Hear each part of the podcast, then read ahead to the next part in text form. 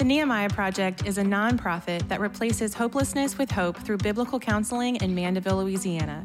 If you are blessed, encouraged, and equipped through our podcast, please consider leaving us a review and giving towards the continuation of our ministry at tnproject.org/donate. And now, enjoy the next episode of the Nehemiah Project podcast.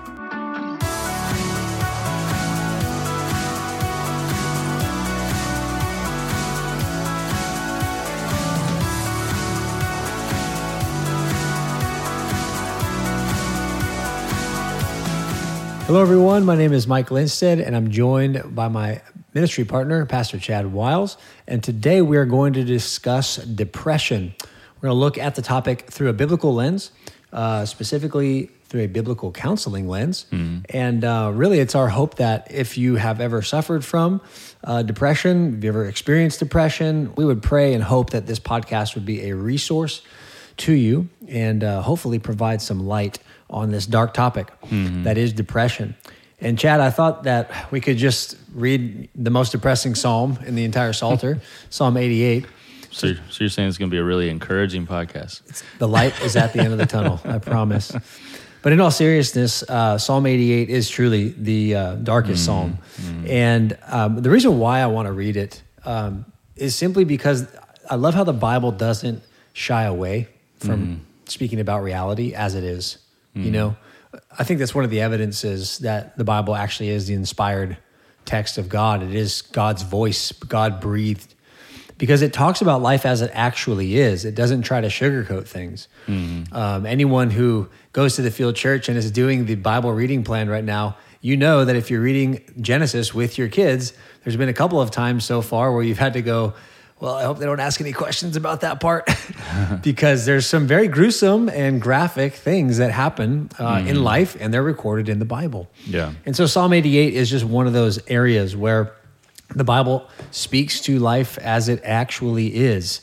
It doesn't end on a, a good note. Um, but just to keep this somewhat encouraging, um, there are many places in the Bible where we see examples of people who are depressed, but uh, do see light at the end of the tunnel. Yeah, we have a whole book called Lamentations. Yeah, or laments, which is this crying out. And one thing I'll note on this before we read it is, I think this is such an evidence of God's grace to us as humans. Mm-hmm, mm-hmm.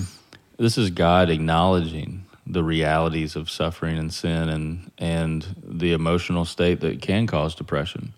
Doesn't leave us um, as if he doesn't connect with us or doesn't understand. Yeah. Uh, by yeah. his grace, he puts these things throughout Scripture, I think, to help us know that he does understand, and throughout the Scripture, he gives the answer to the, mm. the issues. Yeah, I'm reminded of Hebrews 4, where it yeah. talks about Christ, you know. Um, he was even described in Isaiah 53 as a man of sorrows. That's right. You know, so God doesn't just have what I say textbook knowledge of right. the human condition. He walked it. He's right? experiential. 100% man, uh, 100% God mm-hmm. in the person of Christ. So let's go ahead and read Psalm 88. Um, and then we'll we'll just sort of riff off of this and, and we'll see where the Lord takes this podcast. Mm-hmm. Psalm 88, verse 1. I'm reading from the ESV. Uh, it says, O Lord, God of my salvation, I cry out day and night before you. Let my prayer come before you. Incline your ear to my cry. For my soul is full of troubles, and my life draws near to Sheol. I'm counted among those who go down to the pit. I'm a man who has no strength, like one set loose among the dead, like the slain that lie in the grave, like those whom you remember no more, for they are cut off from your hand. You have put me in the depths of the pit, in the regions dark and deep. Your wrath lies heavy upon me, and you overwhelm me with your waves. You've caused my companions to shun me, and you've made me a horror to them. I, sh- I am shut in so that I cannot escape. My eye grows dim through sorrow. Every day I call upon you, O Lord. I spread out my hands to you. Do you work wonders for the dead? Do the departed rise up to praise you? Is your steadfast love declared in the grave, or your faithfulness in Abaddon? Are your wonders known in the darkness, or, or your righteousness in the land of forgetfulness? But I, O Lord, cry to you. In the morning, my prayer comes before you. O Lord, why do you cast my soul away? Why do you hide your face from me? Afflicted and close to death from my youth up, I suffer your terrors. I am helpless. Your wrath has swept over me. Your dreadful assaults destroy me. They surround me like a flood all day long. They close in on me together. You have caused my beloved and my friend to shun me. My companions have become darkness. Now, what's um, very interesting about this context that surrounds this psalm is it's written uh, by the sons of Korah. And the sons of Korah are the keepers of the tabernacle. They, they literally led Israel in procession to the place of worship. This is a song. It's a very, you know, we would say this is like an emo song. You Yeah, know, this is a depressing song. Yeah. And yet, they are, the, the, the singers of this are being led by the sons of Korah into the house of God as they sing this. And, and, and it would seem to us to be quite strange. It's like we don't think of um, worship in uh, uh, that sense of despair, right? Yeah. But you can worship God in the midst of despair. Yeah. And I think this psalm certainly points that out. Um, there's five. There's five takeaways that I'll that I'll get to after you go, Chad. I think that's an important point that you just made because I th- I believe I know, from my experience of counseling people, a lot of times there's this false belief that I can only worship God if I have everything all together, Mm. if I feel close to Him, if if I've pleased Him, and that's not true. Right. Um, we worship God, like you said, even in our despair, because the psalm is still going to God, still Mm-hmm. seeking the Lord, still trying to understand how to be faithful to Him in the midst of sorrow. Yeah. Yeah. Um, so I think that's a really important point to bring out. Yeah. Again, I'm reminded of Christ on the cross. Yeah. Even when he felt forsaken, he still said, "My God, my God, why have you forsaken me?" That was still Jesus is God. You know. So I think that is um, certainly a, an important point to remember. Yeah. But there's there is five takeaways, um, and I got these five takeaways from a, a book. I can't remember which one it was. Um, probably some biblical counseling book. But um, five takeaways that I do want to just bring up that we see in this psalm, and then I'd like to just go over the psalm and just make some observations about the person who mm-hmm. maybe wrote this psalm or how we can relate to it. But the five takeaways are number one that God understands the difficulties of life in a broken world. Like we said earlier, mm-hmm. God understands the reality of your life. He gets it. He gets it not from textbook experience, but gets it from experience. Mm-hmm. The second takeaway is that God promises, or God's promises, are for people who live in such a world. Yeah. Right? Not the higher, the, the holier than thou's or the elite, right? It's for everyday common people. Yeah. It's for everyone. The third takeaway is that God's uh, God's honesty about the experiences actually invites me to be honest with Him. You know, and, and that one strikes me personally as I found myself in, at times in my own life like I'm talking to God like very formulaic. Like you He know? doesn't know me. right? Like like He has to be spoken to in a particular Yeah. way. I've And done that too. I I think we all do it. Yeah, yeah. We may do it out of reverence or what have you, but I mean, I, we got to remember like we see in this Psalter like people just crying out to him, Yeah. being upset. and it's and it's sort of a uh, a foolishness, really, that we that God doesn't already know our every thought, our every Yeah. Like just say what's on your mind because Right. He already knows what's on your mind, and allow the Word of God to shape what's on your mind versus pretend like uh, you're in a place that you're not. Yeah, I mean, know? I even remember like if you listen to like Martyn Lloyd-Jones on Preacher Yeah. and uh, preaching on the talks that he did. So when he prays, he'll like go into like old English, you know. And I've noticed a lot of pastors, especially the older pastors, did that. You know, for whatever reason, they started to say "thy" and "thou" when they would be Mm-hmm. praying. I don't know why. Obviously, I can't speak for them, but uh, we I don't think we really should do that. You know, Yeah. like you just said, that God already knows our heart. You know? yeah, Um, but again, I don't want to disrespect their reasons for doing it. Um, I find myself doing things like that. So the fourth takeaway then is that God wants me to run to Him with my doubts and my fears. yeah, Right? That's critical. very. That's key. I read a quote the other day about prayer, and um, you know who gets rich in God's kingdom? Beggars. Beggars get rich in God's kingdom. What I mean rich, I mean spiritually Yeah. wealthy, right? Yeah. You got to go to Him and beg Him for whatever it is that is oppressing your soul. Blessed right? are the poor in spirit. That's right. You know, Matthew 5. That's right. Jesus starts his beatitudes with that. Yeah. That's why I say those are the people who get rich in God's kingdom. Those are the people who grow in godliness, right? Mm-hmm. That's right. The beggar, the pauper. The one who understands his despair. Yeah. You know? Absolutely. Absolutely.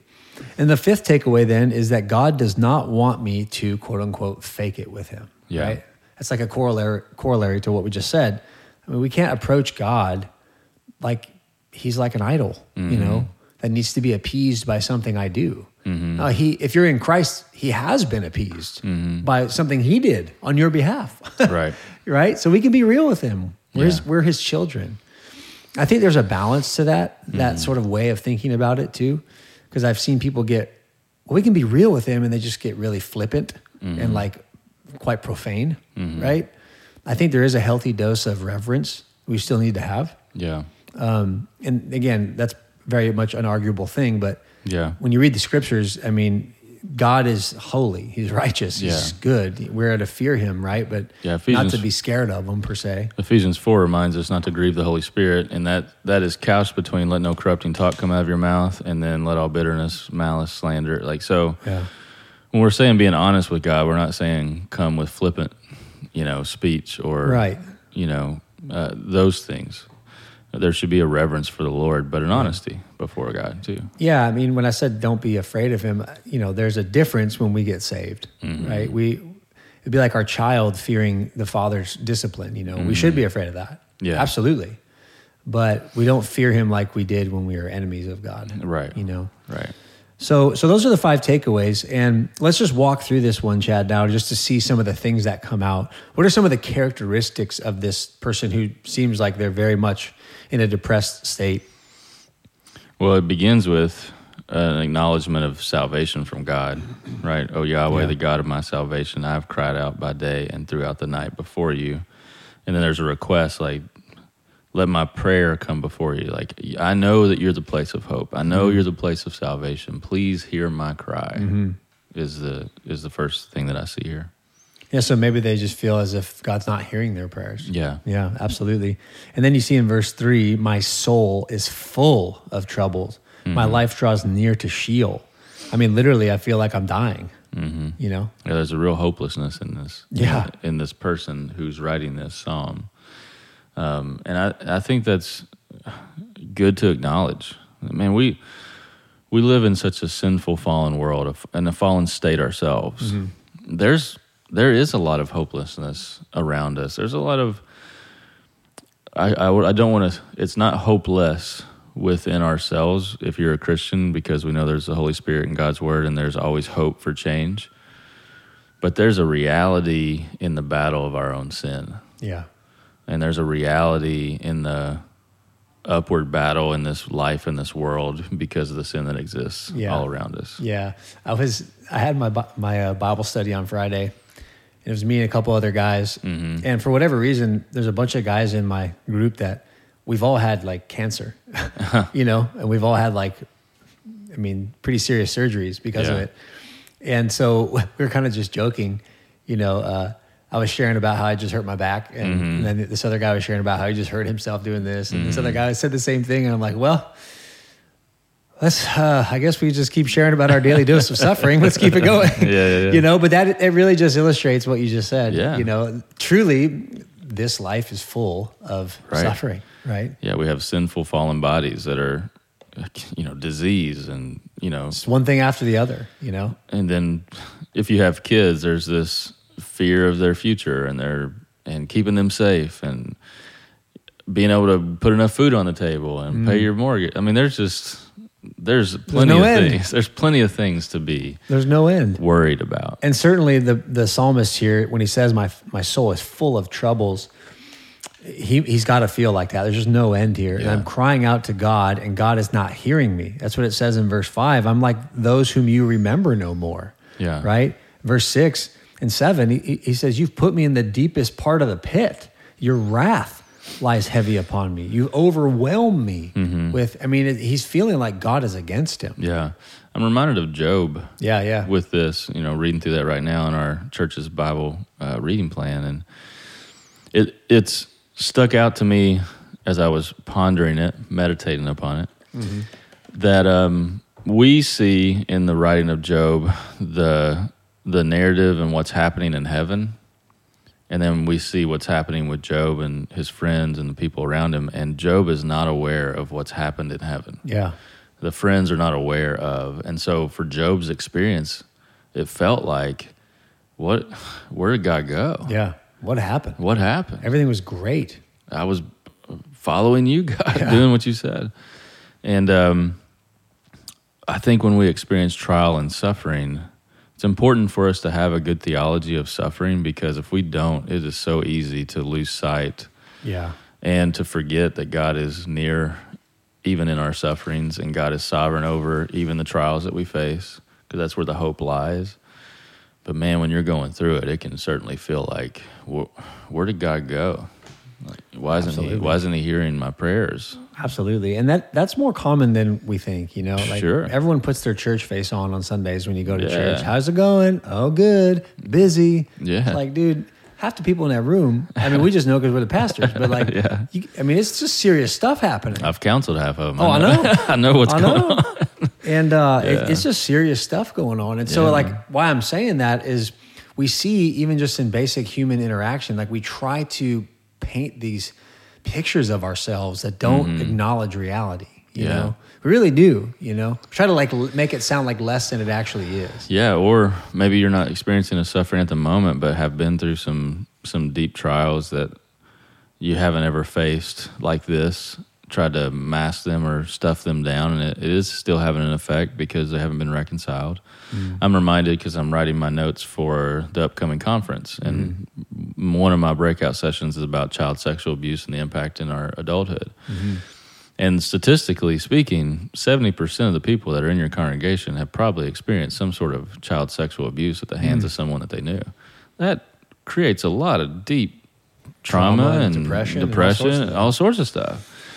And so that idea of just like putting on the church face, it's like, man, God understands the calamity that we face Yeah. and he's not he's not too small not to help us deal with it. Yeah, but there is there is this like negative sort of feedback loop in in that Yeah. Mm-hmm. traumatic type of experience. You know, like the shame element comes in. There's there's all these compounding factors, Absolutely. right? Shame, feeling like you're the only one it's ever happened to. Oh, yeah. you know, all Isolation. These things. It's like it's like what the psalmist says. You overwhelm me with your waves. You know, you think about this the waves of these compounding factors hitting you. Yeah. And so, of course, we're going to try to sort of scrounge around and, and put our, you know, our, our face on Mm-hmm. just so we don't appear publicly like how we feel, you know, internally. Yeah. Uh, I've certainly been there in my life. you know, Absolutely. and, I, and like you said, 70% have experienced that particular thing. Yeah, that's just one of That's just many one thing, things. you know? not to mention, you know, my wife and I, we went through a couple miscarriages. I know many in our church have experienced that. That's a, Yeah. certainly a devastating thing. I mean, they're just living in a sinful, fallen world, man. It is. I, I get the feeling of this psalmist. Is what I'm trying to say. Yeah, absolutely.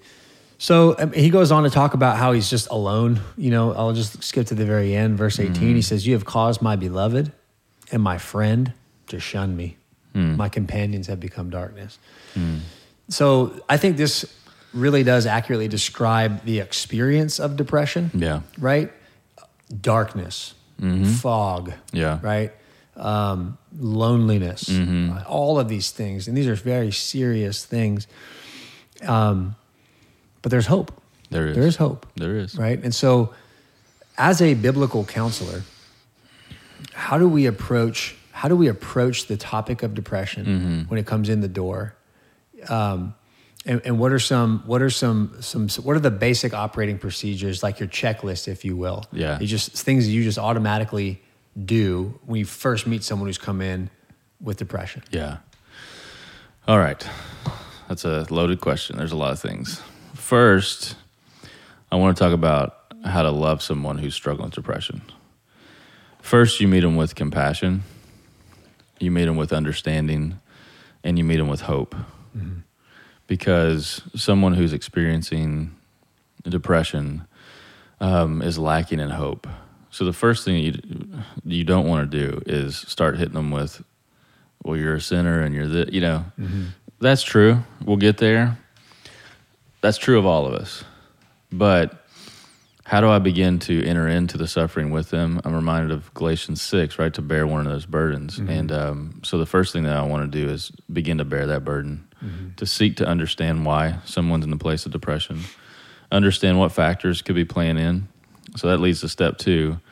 I want to understand all the factors because there's a lot of factors that can cause a person to get into this place, right? Yeah. Well, let, let me give you a couple. Like, Yeah, let me ahead. just give you a couple of scenarios, right? yeah. We've got someone who, let's say, comes in, they've been sinned against, Mm-hmm. right? Yeah. Then let's say we've got another person who just lost their business. Yeah. Okay. We'll just start with those two. Yeah, so there's a hopelessness around suffering. And this is where I said a theology of suffering is really important. That we live in a sinful, fallen world, and you're going to be sinned against in this life. There's no one who's not going to be sinned against in some way, shape, or form. That's the mm-hmm. reason why the scriptures tell the body to rebuke one another in love. Mm-hmm. Why is that there? Because you're going to have to rebuke one another in love because there's going to be sin involved with Yeah. even the believers, let alone those that deny Christ altogether, right? Mm-hmm. And those factors do cause hopelessness, especially if your hope was in that relationship in some way, mm-hmm. right? Which I'm kind of leaning towards the heart issue of depression. But if your hope is not solidly in the Lord through the suffering, that could easily lead to despair, right? Mm-hmm. Because you're losing something that you had had hope in. So your expectations Yeah. of this relationship or using the business, Right. your expectations of what you were going to get from the business, Right. they were misplaced. Yeah, and and I want to say that Were they were they just wrong altogether or Not necessarily. It's it's not wrong, obviously, to build a business. Right, I'm just trying to clarify the hope It, element. it's not wrong to want good friendships. Mm-hmm. But if your if your ultimate hope in your worth and identity rests upon those things, yeah. you will become devastated to a place of despair. If your hope's in Christ, you're still going to have hurts. So I'm not saying that you should just be like, oh, whatever, doesn't matter. Mm-hmm. It's going to cause some grief. Yeah. But grief without hope is what leads to depression. So I think just to pause there for a moment and really just unpack this because you just said the identity. Yeah. That's the critical element. I It find is. it always comes back to that. It always does. It's so when you say hope, really, I think almost like in a synonym way, Yeah. you're talking about identity. Because Yeah. Mm-hmm. situations are going to challenge who you believe yourself to be. That's it. And when that's shaky, when um, you you start to wonder who you are based upon the sin that's been done to you, and I'll use, I mean, I know it's the extreme example, but sexual abuse that rightly causes one to question, like, Yeah. what happened? Did I do something wrong? Did I, you know, that's just a common thing. Like you start to question your own worth and your own goodness and your own whatever, right? if there's not a good understanding of sin and suffering, that that would lead to a place of hopelessness. Yeah, for sure. That's why I brought up the business guy yeah. too. You know, Absolutely. because it's almost like you know i mean you Mm-hmm. started the Nehemiah Project with me and you know the, the amount of work that goes into doing Absolutely. that so you put in your blood your sweat your tears you don't get paid you, you know you're not you're just doing it because it's a calling right? Yeah.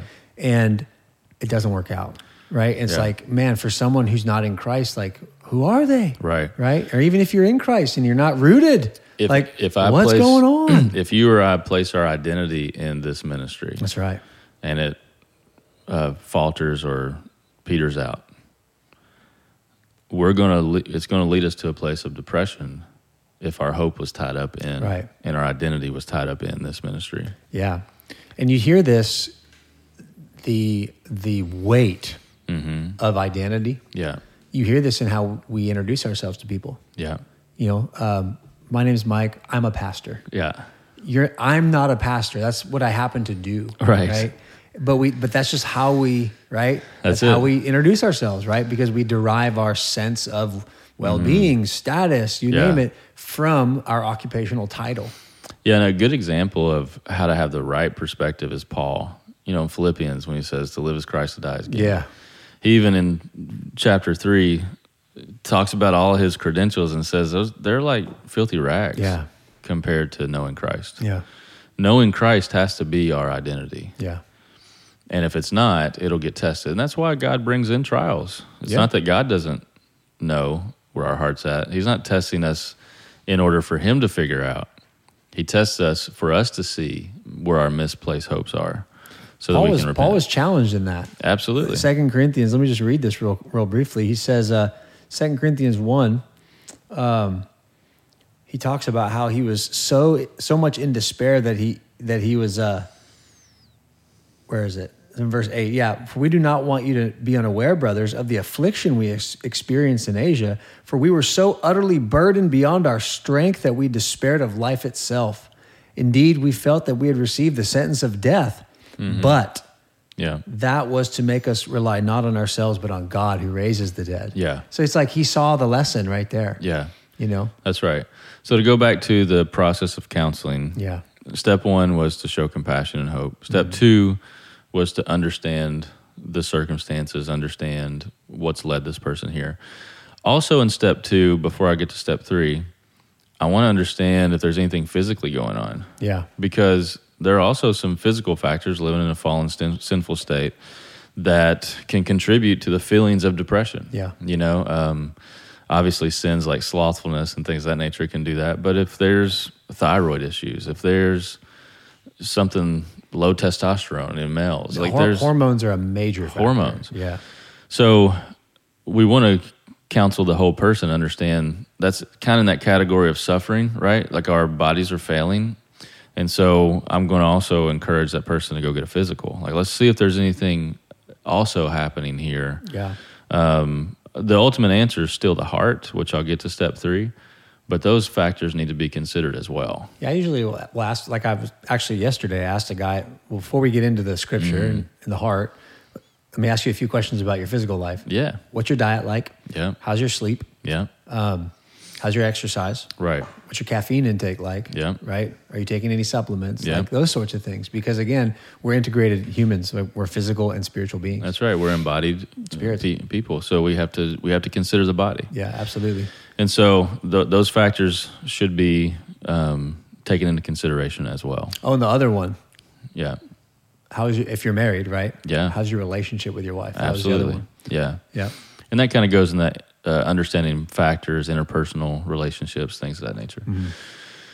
Then step three is we get to the hard issues, and we we already talked about really the issue is identity and worth, and where your hope lies, Mm-hmm. how you define yourself. Do you define yourself biblically or not? And the one of the things that I explain to to people uh, in counseling is people who struggle with depression have it halfway right. They understand, at least to some degree, that they're not great, right? but it's still an issue of pride because there's a desire to be great and you're in one's own self in some way, right? So they're halfway there. They're not the boastful, arrogant pride that we think about when we think of pride, right? The blindness of, you know, thinking that they're something that they're not. They understand that they have a lot of issues, problems. They wish they were something else, mm-hmm. but that's therein lies still the pride because it still determines on self, and it's still trying to find one's worth in something other than Christ. Hmm. And so, in that process, I want to begin to ask some questions to dig out the heart. You know, how do you define your worth? Where do you place your hope? What are the things that you think about most? What do you, you know, I'm starting to go down, what do you desire? What do you want? And in that, usually we'll find some idols. Maybe the fear of man, uh, maybe success, maybe, you know, and some of those Yeah. things. And the hope really comes as we repent through those, through the gospel, the put off, put on, put off the old man, put off false beliefs and false idols. And we can make idols out of everything. We talk about it on this podcast all the time. But an idol just simply comes out of wh- where you worship, where do you place your treasure. Um, and it helps us put those and display those and begin to repent and renew our mind to put the proper hope in Christ. So take a few idols. Fear of man. The Bible's clear. Don't fear man. Fear the one who can put both body and soul in hell. Fear God. Don't seek the approval of man. Seek the approval of God. don't try to uh, rest in your own control. Trust in the sovereign control of God. Right? We're we're putting off and putting on through Christ, through the Word of God, what is true, and help someone walk through uh, hope in what the Scriptures say.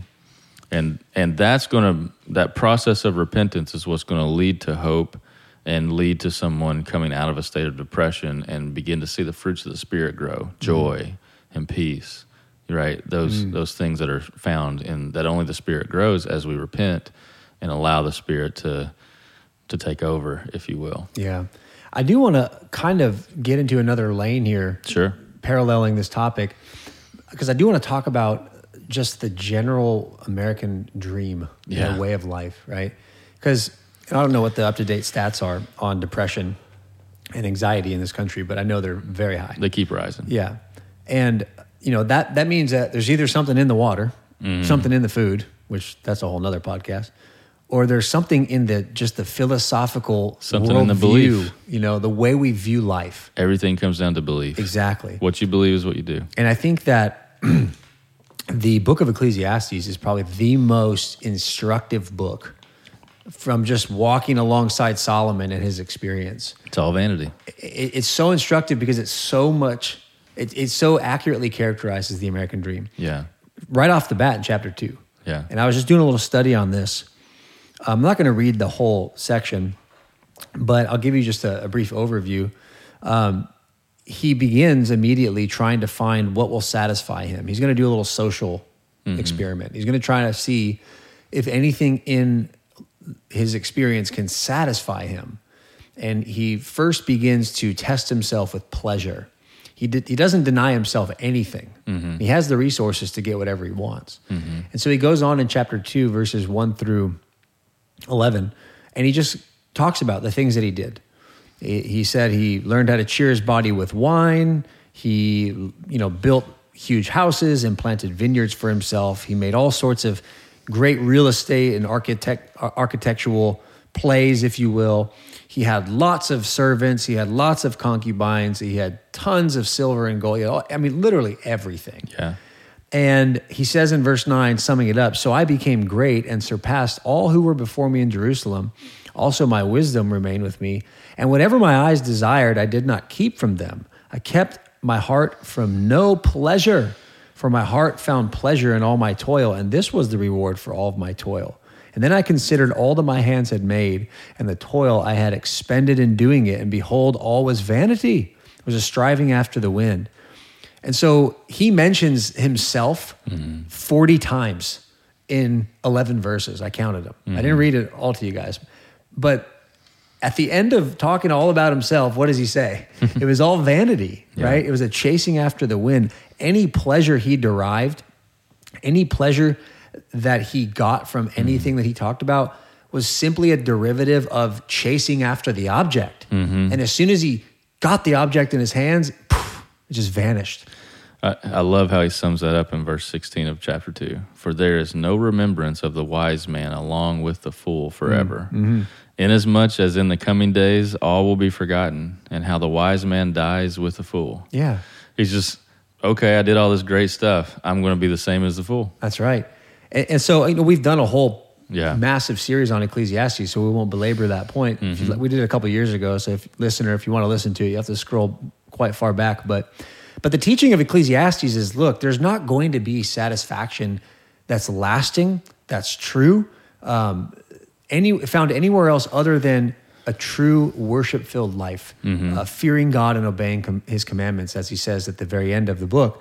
True pleasure is going to be found in contentment with one's lot in life, realizing that everything that comes into your life ultimately comes from the, the hand of the sovereign God.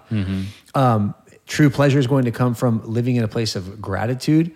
Um, it's going to lead to a life that's full of meaning and purpose. Mm-hmm. because again, you know who you are. Mm-hmm. If you worship God, you mm-hmm. know who you are. You're a child of God. And He's got something for you to do. And so the reason why I wanted to bring that up again is because it really does illustrate the American way of life. Absolutely. You know, we just got to go out and attain. We have to go out and get this thing. And as soon as I get it, then I'll be satisfied. Yeah. But Solomon consistently says any pleasure you're going to have from that is going to be derived from chasing the object. Yeah. As soon as you get it in your hand, it's gone. Mm-hmm. And I'm reminded of, you know, Olympic athletes. It's been four years, eight years maybe, Mm-hmm. training for that gold. And this is well documented. When they finally get it, many of them are very depressed the next day. Yeah. Right? Same thing with guys who win the Super Bowl, very depressed the next day. Yeah. Any pleasure they would get is now going to be is now gone. Right. Right? So that can lead to a depression. Absolutely. Right? And and the process of chasing after that thing is full of lots of dopamine and serotonin, lots of mm-hmm. highs and and some mm-hmm. lows, but but I'm telling you like that is that is probably the sole reason. Yeah. No, I shouldn't say sole. The most common reason Yeah. why people are feeling depressed in our nation today and around the world. That's really. right. And around the world, and Western nations in particular. For sure. We have a problem of too much pleasure, and we're deri- we're trying to derive pleasure and satisfaction out of things that can't give it. Well, and we're trying to define our identity by those things. That's right. And that's where it really hits to despair and hopelessness. Yeah. You know, you ask the question, why why do so many um, actors and rock stars commit suicide? It's that very thing is they hit the top and then they realize there's nowhere else. To, everything they're like Solomon, I got everything. Yeah.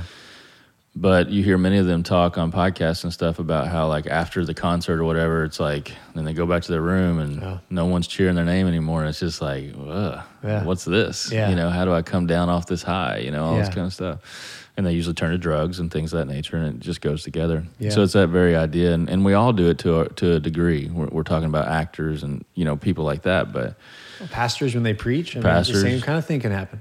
businessmen, you know, you close a deal, and yeah, and now it's well, we got to get the next deal. You know, it's Yeah. just never ending. Yeah, know? Yeah. Um, I think that's why in our area, suicide rates are the highest um, in our state and 7% higher than the entire nation because we live in an affluent area.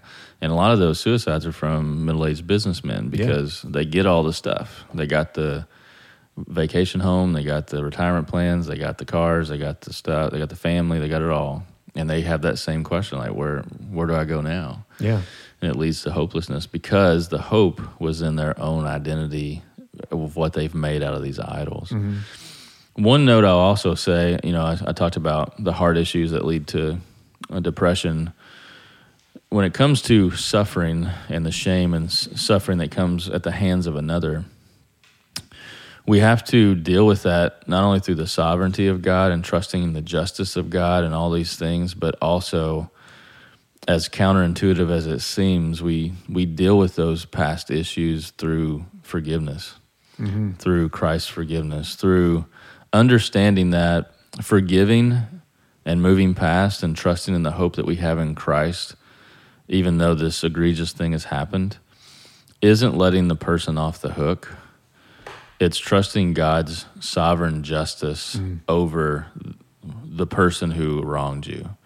Um, it's Romans 12, right? Like you just you don't seek vengeance on your own. Yeah. Um, you trust the Lord with that. Because here's the thing: no sin that you have ever experienced that has been done to you will go unpunished. There's only two places that that'll get dealt with. Either they'll suffer for it forever in a place called hell, or God will bring calamity into their life in some way, as well as hell, or the Lord in His grace would forgive them. They would mm-hmm. repent, and their sin would be dealt with on the cross the same as your sin. And that's a tough one to wrap your head around when someone's done that. Mm-hmm. How could I forgive, and how could how could this person get the same forgiveness I have getting I've mm-hmm. gotten? Which really, what we have to work through is a, a good understanding of the doctrine of sin and how our sin is egregious to the Lord in the same way. Now, there's a lot around that. Forgiveness doesn't mean re-entering into a relationship with that person. It doesn't mean um, trusting them. We did a podcast series Yeah. on forgiveness. We've done all that. Yeah. And there, there's a lot of factors to work out there, and that takes time. So I hope that everyone listening can understand what I'm saying. I'm not saying this is an easy thing to do, and I'm not saying that this is something that you you should just uh, click your fingers and it happens. And I'm also not saying that this is not worked through with a ton of compassion and understanding. That's why we have lamentations and we have psalms like that. God understands the suffering that you face. Yeah, he It does. doesn't go unnoticed. Yeah, I, I want to get into the final portion of this podcast and, and read Ecclesiastes seven fourteen. This is so good. This is one of my favorite books in the Bible. Yeah. It says, "In the day of prosperity, be joyful, and in the day of adversity, consider God has made the one as well as the other, Yeah. so that man may not find out anything that will be after him." And so the question is, what do we do, right? If we're suffering from depression, we, we're now getting help. We are beginning to see the light at the end of the tunnel. We're, we're beginning to understand who we are in Christ. Okay, so so what do I do just day in and day out? Because mm-hmm. the reality is the world's still fallen, still broken. And and I'm just going to use, you know, basically what Solomon says as as the instruction, and then I'd love to hear what, what you say, mm-hmm. Chad. But in chapter nine of Ecclesiastes, he says, Go, eat your bread with joy, and drink your wine with a merry heart, for God has already approved what you do. Let your garments be always white, let not oil be lacking on your head. Enjoy life with your wife whom you love, all the days of your vain life that he has given you under the sun, because that is your portion in life, and in your toil at which you toil under the sun. Whatever your hand finds to do, do it with all your might.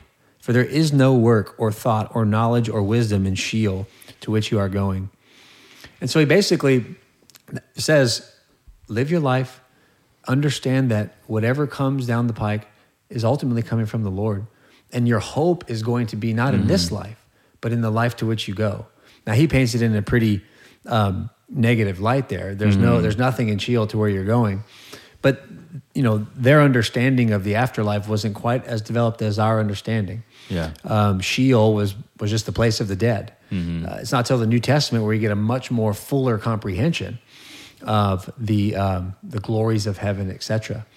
But nonetheless, an Old Testament saint had faith in God and knew that God was good, and that when we pass, we're going to be with Him.